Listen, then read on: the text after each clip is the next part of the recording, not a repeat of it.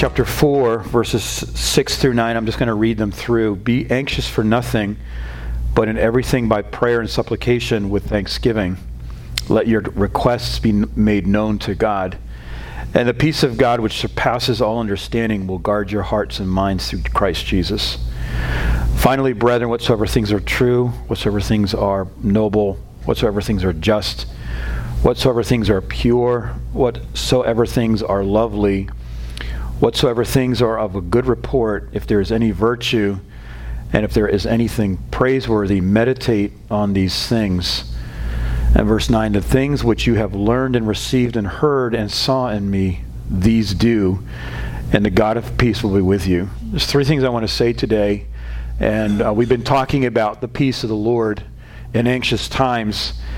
And three things. Number one, what is anxiety and what are we to be anxious about? Number two, um, how the peace of God is acting on our behalf. The peace of God is not passive, the peace of God is not a state of mind or a state of passivity, but it's acting.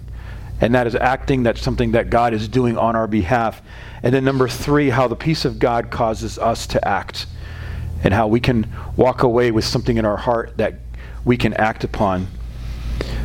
Something we said a couple weeks ago is that when anxiety comes in, this is actually a word in the Greek language here in, in Philippians chapter 4 that means to be torn into pieces. Anxiety tears us into pieces by debil- debilitating worry and fear. And how many of you have ever been torn into pieces about things that are on your mind that, that we're walking through? Anxiety. And there is a, there is a proper word uh, proper sense of anxiety for uh, it's a concern for people and things that we love. And these are the things that um, we are motivated by love, by the love of God to care for and to be anxious about. But the word anxiety here is something that's not normal care and concern. Um, anxiety is this, it's like fear, but anxiety is an abstract, it's an undefined fear that's caused by suppressing things that we're not allowing the Word and God to address in our life. For example, I may have a phobia of a spider, um, and I can point at that spider and say, I'm afraid of spiders. I'm not afraid of spiders. Uh, but I could point at it and say, I'm afraid of that. But if the, if the spider disappears and I haven't killed it and it's somewhere in my house walking around, maybe in my bed, I'm going to walk around my house in a state of anxiety, right? I don't know where it is, and it's something I don't know if it's still in there or if it's poisonous or not. Um, but it's it's something that I'm going to be anxious about. And so anxiety is a state of mind when when, our, when we've lost our peace because um, there are things that we don't know about, we haven't defined, and we don't know where it is. Maybe it's something that we were afraid of before, that we were so f- afraid of it that we just kind of pushed it aside, and now we're no longer dealing with it. But because it's undealt with, it's like bad food in your refrigerator. It starts to smell. That smell is this anxiety. It's this, it's this tension. It's this low hum we talked about last Sunday in our soul that is this um, something that is bothering us and something that is not allowing us to relax. And it's this anxiety in our hearts. And Philippians chapter 4, verse 6 tells us how we deal with with anxiety. And I want to talk about prayer for a few minutes this morning. Uh, be anxious for nothing, but in everything by prayer and supplication. But in everything, pray. I like how the Amplified Bible brings this out. Um, in every circumstance and in everything, by prayer and petition with definite requests. Uh, how do we deal? What's the first step of dealing with anxiety in our life? I think if like myself, I would probably, I'm the kind of person that would like to sit down and just kind of figure it all out. I can figure this out. Well, I've got this, you know.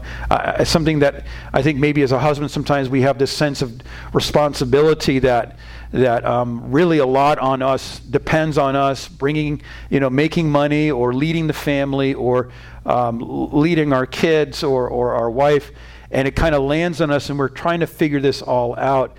But I think what we deal, how we deal with anxiety is first with prayer.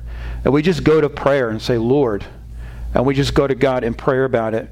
And we're bringing, and this is, this is like in every circumstance, in every situation, we're petitioning God.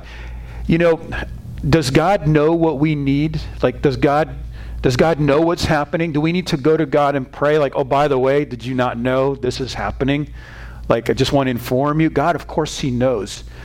But prayer is this beautiful thing because I like to look at it like this that Romans chapter 8, there's a spirit, the Spirit of God that's in us. And this is how I think it works is that there's, a, there's something that is in God's mind and God is thinking, I have a provision for something for, for you in your situation. I have a provi- I have an answer for that. But I have to create a crisis because we don't understand that we need that thing. And so when that crisis happens, God has already put it in our hearts to pray.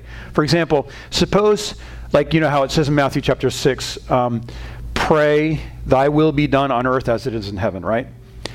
God has a plan for you and your family. God has a plan for your business. God has a plan for you as a personal, as an individual, as a single person, as a married person, as a teenager. God has a plan for you, and we don't know what that plan is. But God will put things in your heart that will cause prayer. For example, suppose God has a plan for Magnolia, right? God has a plan for this neighborhood. Let's just use that example. God has a plan. And, and I don't know of any other churches in the nearby area here. And maybe God has a plan for this area. And so the Lord puts it in a group of people's hearts to have something start in this area. And then we start praying, Lord, would you do something in this area? Would you do something in Magnolia? Would you do something on Tamina Road, right? For example. Well, did that, did that desire come from us? I like to look at it like the Holy Spirit prompted us to start praying because God had a plan for Magnolia. Are you, are you following me? I think that the thing that God wants to do, His will on the earth, is something that that he is speaking to us about. And then we're moved to pray. That's Romans chapter 8. The Spirit of God moves in us to pray as we, because we don't know how to pray. And when we start praying, we're praying back to God the very thing that he wants to do. Does that make sense? So it's this full circle. It's like, like so, for example, maybe in a high school, God has a plan to do so, to move in a high school among youth, among teenagers. He wants to do something there. So, what does God start looking for? He starts looking for a man or a woman, a young person, a young teen, or someone that would start, that he can put that burden on. And there's maybe one or two. You know, in the Old Testament, it says that I sought for a man, that he would stand in the gap, that I would not destroy the land.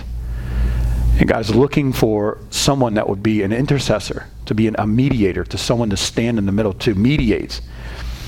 God has a plan, but he needs to honor free will. We are free will, we are, we are not robots. God has created us with a decision maker. And so what he does is he'll put that burden on a person's heart that is seeking God's will. And that person will start praying like, I don't know why, but you know, Magnolia High School is on my heart, or or you know, Bear Elementary over here is on our hearts, and we're praying. We don't know what God's going to do. We have no idea what and how and when, and that's how it was with Cyprus we just, I mean, I took my wife there on our 15th anniversary. It was a surprise, surprise trip there, and we went there and we realized, okay, this is more than just an anniversary trip. This is turning into a mission trip. And um, we began to sense the burden of the Lord for the Cypriots, for the people that lived on that island. And I think the fruit and the beautiful land and everything else like kind of helped that vision, you know.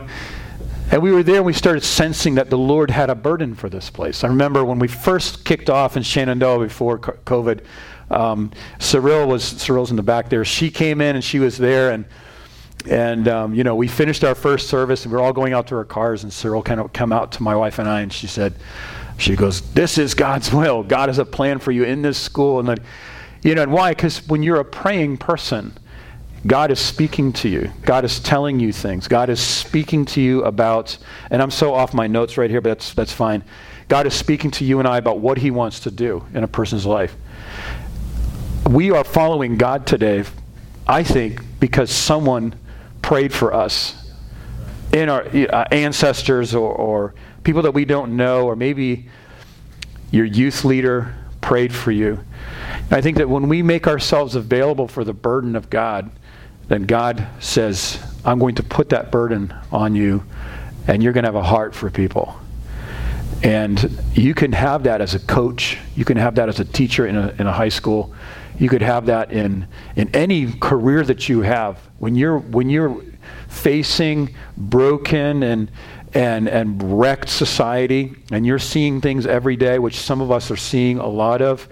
Um, we see that, and then if we're open to the Lord, we can say, God, give me your burden for this situation. That I could be more than just uh, doing my career, but I could in some way communicate your heart to people. And I think the Lord is looking for people like that. A.W. Tozer said this. He said, and he wrote a book called God Tells the Man Who Cares. I love just the title of that book. Like, God's not going to speak to us unless we make ourselves available and say, Lord, speak to me. And what is prayer? Prayer is not twisting God's arm that He would do something for us, or it's not, prayer is not like this subjective energy that I'm pushing up to God, like, okay, see my groanings and my utterings and all of this, and Lord, you've got to do something. And it's like God puts something in our heart, and we discover we have a spiritual burden. And I think that that's spiritual maturity in a, in a Christian's life. Romans chapter 8 they that are led by the Spirit of God are the mature sons of God. And I think that a real, a wonderfully beautiful thing is, is when you and I can walk with the Lord and the Lord can put something in your heart for something that is so outside of your of your natural ability or your natural inclination. I remember when my wife and I, and many of you know our, our, our adoption story. Um, you know, we were living in Phil- the Philadelphia area. We we didn't have kid. We didn't have a child and we wanted a child, and it just wasn't happening. And I just remember the Lord spoke to us about adoption. And we were with a family this past week, Thursday, at their house, and it's a, it's a sizable family, and the Lord put on their hearts adoption. And they have not even, like, they're not even in a place where they even feel like they can even financially or even figure it out. But it's like this impossible, it's this impossible dream that God puts in the heart. And this is what we really desire, isn't it? This is something that we have been made to live for the impossible. Like, you know, like, it, you know, I think parenting, and I, you know, I thought I was born again until I became a parent. Then I realized, Lord, I need to pray the sinner's prayer again, you know, like every day. God, forgive me, I'm a sinner. Be merciful unto me and forgive all my sins, you know. And I just, I don't, I, I don't know how parents are here that could maybe identify with that. Maybe I'm the only parent here that, that feels like I just need to get saved every day or every hour. But I just think that the Lord wants to put something on your heart for people that are so outside of you. I think the Lord could put his burden in a teenager's heart. I remember as a 17 year old, I was going to high school, flunking high school. It was just a, it was like a wreck. I had no, lived in Dover, New Hampshire. I was going nowhere in my life, no motivation for anything. And I remember someone took me on a mission trip to Sweden, one week. And we were on the streets doing evangelism. We saw like Christian theater on the streets, and you know, it was just me and and this this one guy that traveled with me, and and I remember the Lord grabbed a hold of my life, and I can't explain it, but I remember standing on the street watching these people do evangelism on the street, and I just the Spirit of God like just touched my heart, and I said, "That's what I want to do with my life." I want to walk. I want to be in ministry, whatever that. I want to be a missionary. And I remember coming back home, you know, from Sweden one week. I was absolutely a different person. And I, and, and I went back to high school. I was a senior that year. And um, I, needed, I needed to catch up on a lot of work if I wanted to graduate, take a lot of night classes. And I just remember um, my family at that time was in a very hard place. So I'm walking home from school like late at night because I'm taking night classes. And I remember just walking down the street and sensing the presence of the Lord on me. And I didn't know what it was. And I just remember like this favor and this presence and and like this anticipation and this sense that like I am nothing, I'm like going nowhere, but yet there's this hope. And it was a sense of calling that was coming into my heart. And I remember walking home and I when I would open my Bible, it would speak to me differently. I think the Lord wants to put something on your heart that's bigger than you. Otherwise, we live in anxiety. Anxiety is just me trying to handle and manage my life without God. That's what the result is. Anxiety. I mean, I don't know what to do. But you know something? We've been made, we are creatures, we've been made for the, to live an impossible life. And that's how we've been made. And if we're not living an impossible, in the impossibility of life, then there's something about us that is just not satisfied. We've been made for like to crazily love our spouses. We've been made to like walk by faith to walk on water. I love it because here's what happens. Peter is on the boat with the other disciples and Jesus is walking on the water and what happens? Peter sees Jesus and he says, I think he's looking at Jesus and he sees himself. And he says, Lord, if you call me, I'm going to come. What does Jesus do? And I love this. No, Peter, no, you had, you know, you sinned yesterday, your thought life hasn't been great. No, he didn't say that. He said, come. Because Jesus loves faith. And I think that we can present ourselves and say, Lord, I don't have very much. I'm not this and I'm not that, but I can say, here I am. And when we do that, he calls us out into the water. And when we're walking on the water, there's this incredible sense of satisfaction. It's scarier than any, anything. Like when we were adopting, it was so scary. It was so emotional. I, have never been in a place where I was so emotionally all over the, all over the, um, the chart. And I just remember like living like in every way just the, to the maximum of fear, the maximum of, of like jealousy or anger, and the maximum of love and and compassion. Do you know what I'm saying? We were built for that. Otherwise, in Romans chapter 1, verse 21, if we're not living this life that God gives us through a burden that He can give to us through prayer, then we just we just get occupied with stuff, entertainment and and sublimation and things that that are just kind of taking our mind away from the humdrum of anxiety and not being content and not being content in what I'm doing.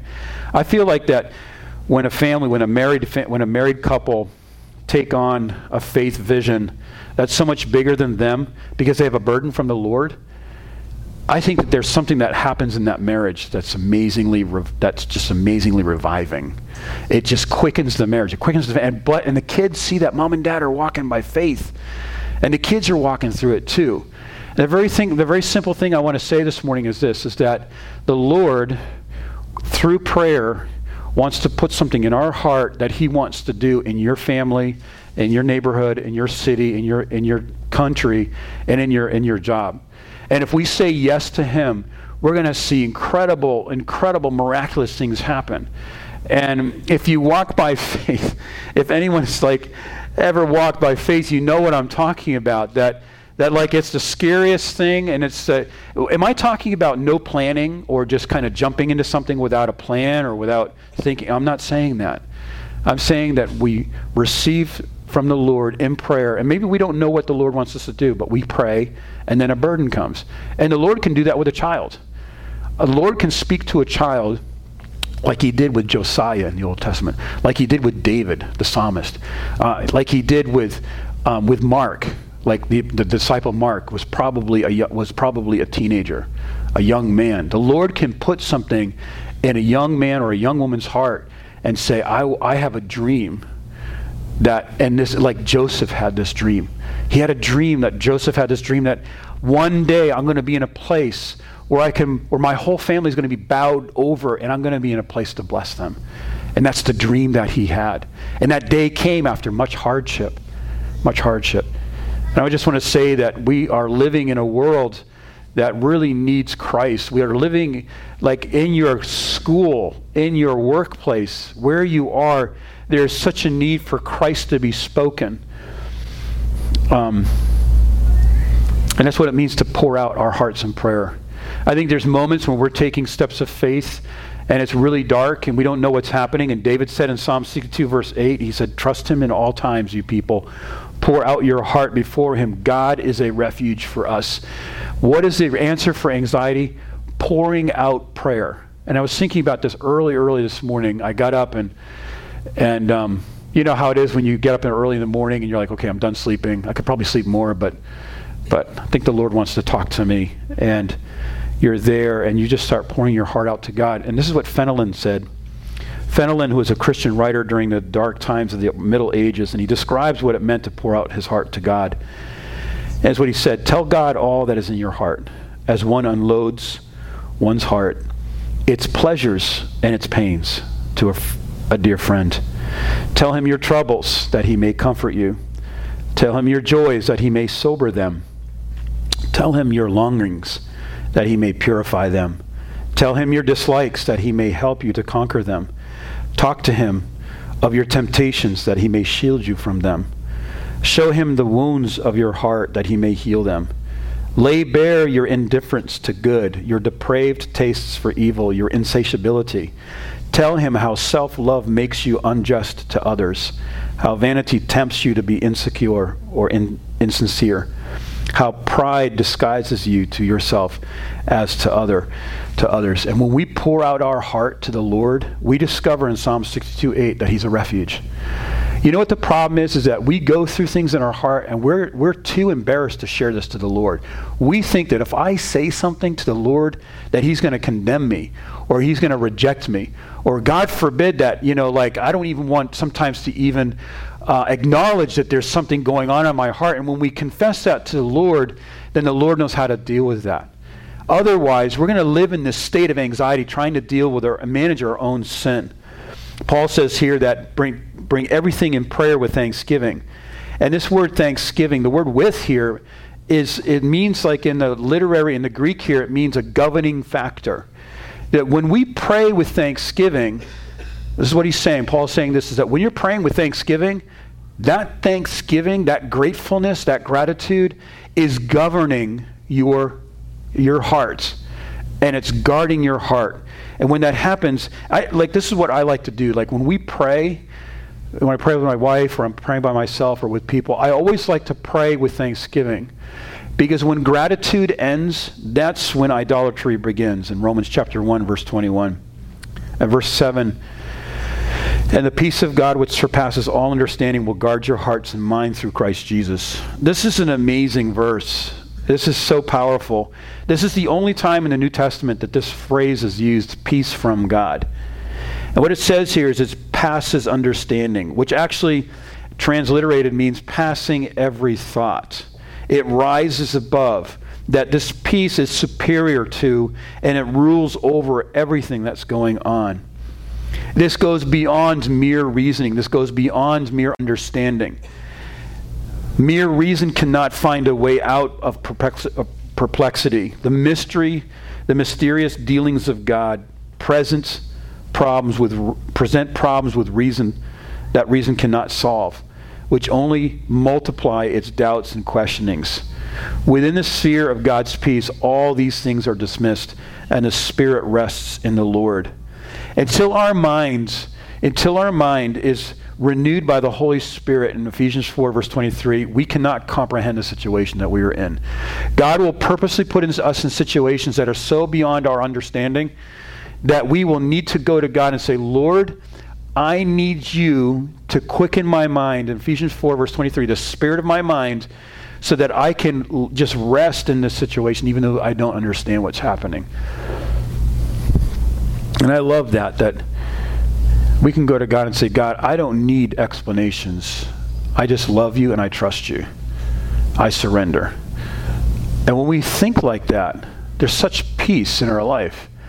We live in a, such a knowledge based society where everything is just so available on the internet and now with AI that anything you could ask, you could just get information about. But what if we could just bow before the Lord, the Creator, the King of the universe, the Lord of our life, and, and, and, and be prostrate before Him and just say, Lord, I don't need to know all the answers. It's okay. I trust you. I love you. And you're going to lead me, and I can I am secure. And when we do that, the peace of the Lord comes in it begins to guard us. It begins, the word guard there means to set an army around, to protect so that the city can sleep at night. And so, number three, in closing, the peace of God not only acts and guards us, but it causes us to act. This is a word that this is a word here that describes um, thinking in Philippians chapter four verse 8. I'm going to read this again. Finally, brethren, whatsoever things are true, whatsoever things are noble, whatever things are just, whatever things are pure, whatever things are lovely, whatever things are of good report, if there's any virtue, if there's anything praiseworthy, meditate on these things. The word think there in the King James or in some translations is considered maybe a weaker translation because thinking here is not really the word that's used. It means to dwell on or to think, to meditate on. When we think about these things that God is doing and we dwell on them, we're filling our mind with something other than the circumstances that are at, at present. It means to it means it means to um, contemplate. It means to think and to pray, and it doesn't mean to empty our minds of bad thoughts. I think sometimes people will say, "Well, you just don't just try not to think about that situation, or try not to think about the possible outcome of that." That is not a resolution. That, that leaves the problem in our mind unresolved, and that leads us to anxiety. Every thought and every, everything that comes into our mind needs to be addressed by the Word of God. And if it's not, then it becomes, it becomes something that's anxious in our life. If we allow the Word of God to address every thought, and like in, in Hebrews chapter 4, verse 12, to, critica- to criticize every thought and to analyze every motive, when we do that, then we allow the Word of God to govern us. The peace of the Lord here is not the absence of bad thoughts, nor is it peace expelling negative thoughts. The problem with expelling negative thoughts is that what you're really doing here is just refusing to face how bad things are. Then we're not being realistically, and we secretly say to ourselves, I'm not I'm going to get calm by not facing the facts. And so Paul here, he's writing, he's writing here in Philippians chapter 4, and and he's facing a trial. He's facing his death. He knows that that he's facing torture. And he's saying that I have the peace of the Lord. Why is it?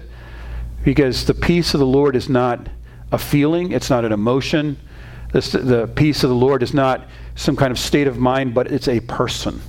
And I'm gonna, I want to finish with that. That every time that we read about a virtue in the Bible, like the grace of God, the holiness of Christ, or the holiness of God, or or any of these words that we use to describe God's amazingness, we have to understand that Jesus is the incarnation of all those words. So who is the pe- what is the peace of God? It's a person. It's Christ in your life. When you and I are meditating and communing with Christ and his word, then there's something that comes into our life that has more authority than us. It has it brings in something that has power over our emotions or our circumstance and we can actually be in, in a furnace like the three Hebrew boys, and we can have this peace because there's the fourth man in the fire with us speaking to us. There's Daniel in the lion's den. And, and there's someone in that den that, has, that is much greater and that is much more powerful than those lions, and that's Jesus Christ. I think if we can acknowledge Christ, listen to Christ, listen to what he's saying, commune with him in every circumstance, and not just not necessarily ask for answers, but Lord, thy will be done whatever happens, then at that point we're going to win because, because we have the peace of God. Philippians 4, verse 9, and this is the last verse, is this is Paul saying, Don't forget to look. He's saying, Meditate and remember, and remember me as an example of someone who walked by faith and how God provided. You know, you are going through things today, or maybe you will go through things this year and you may not understand why you're going through it. You may not understand what's the purpose. It may seem so random to you. But in the end, what's going to happen is, is that you're going to be able to say, like in verse, verse 9, remember what look at what happened with me. You're going to have a testimony. You're going to be able to say something to someone that's going to just save their life. It's going to like deliver them on the mo- it's going to give them hope. It's going to give them peace because you you've been through that. And it may not have seemed like understandable at the time, but later on you're going to see, like, wow, I went through that circumstance and I have a word in season for that person. Because suffering is never just for us, it's really for other people. And it's something that we go through so that we can share it, so that we can encourage. And I think that if we can be in a circumstance and listen to the Lord, get his burden for something, walk by faith, live the impossible, walking out the impossible Another thing, don't ever try to analyze your life by what you understand. What I mean by that is that is that if you try to naturally understand everything that's going on in your life, it, it's pretty scary. Peter's walking on the water and then he starts thinking, "Wait a minute. This is not the this is, I'm breaking the laws of physics here." And when we start analyzing your life, naturally thinking, you're not going to understand what's going on and it's going to bring confusion. And so when you're walking by faith, if you're in a, in a situation that just daily, hourly requires faith and just something from the Lord, then don't try to uh, don't try to analyze your faith. Maybe as a teenager, like you are, you're in school, you have a different, whole different set of values than than friends in your school or in your neighborhood. Don't analyze that. Don't look at yourself like I'm really different, because I think that they're looking at you, and they're saying, "I really wish I could be like that." I really wish I had Gabby's faith, or I really wish I had the faith of the, you know, because, and they, uh, there's something that's very attractive about that. You know, I didn't mean to embarrass G- Gabby, but, but it's like, and when you walk like that, that's something that's very beautiful because Philippians chapter 4, verse 9, remember me, the way I lived, the way I had to trust God, and I'm a role model. I hope my life can encourage you. And that's what he said to the Philippians. And so we have peace because we see somebody that's been through it. We've seen somebody that's walked through it. They don't smell like fire. You know, they're not dead. And the Lord actually has blessed them. And that's what brings peace. Amen.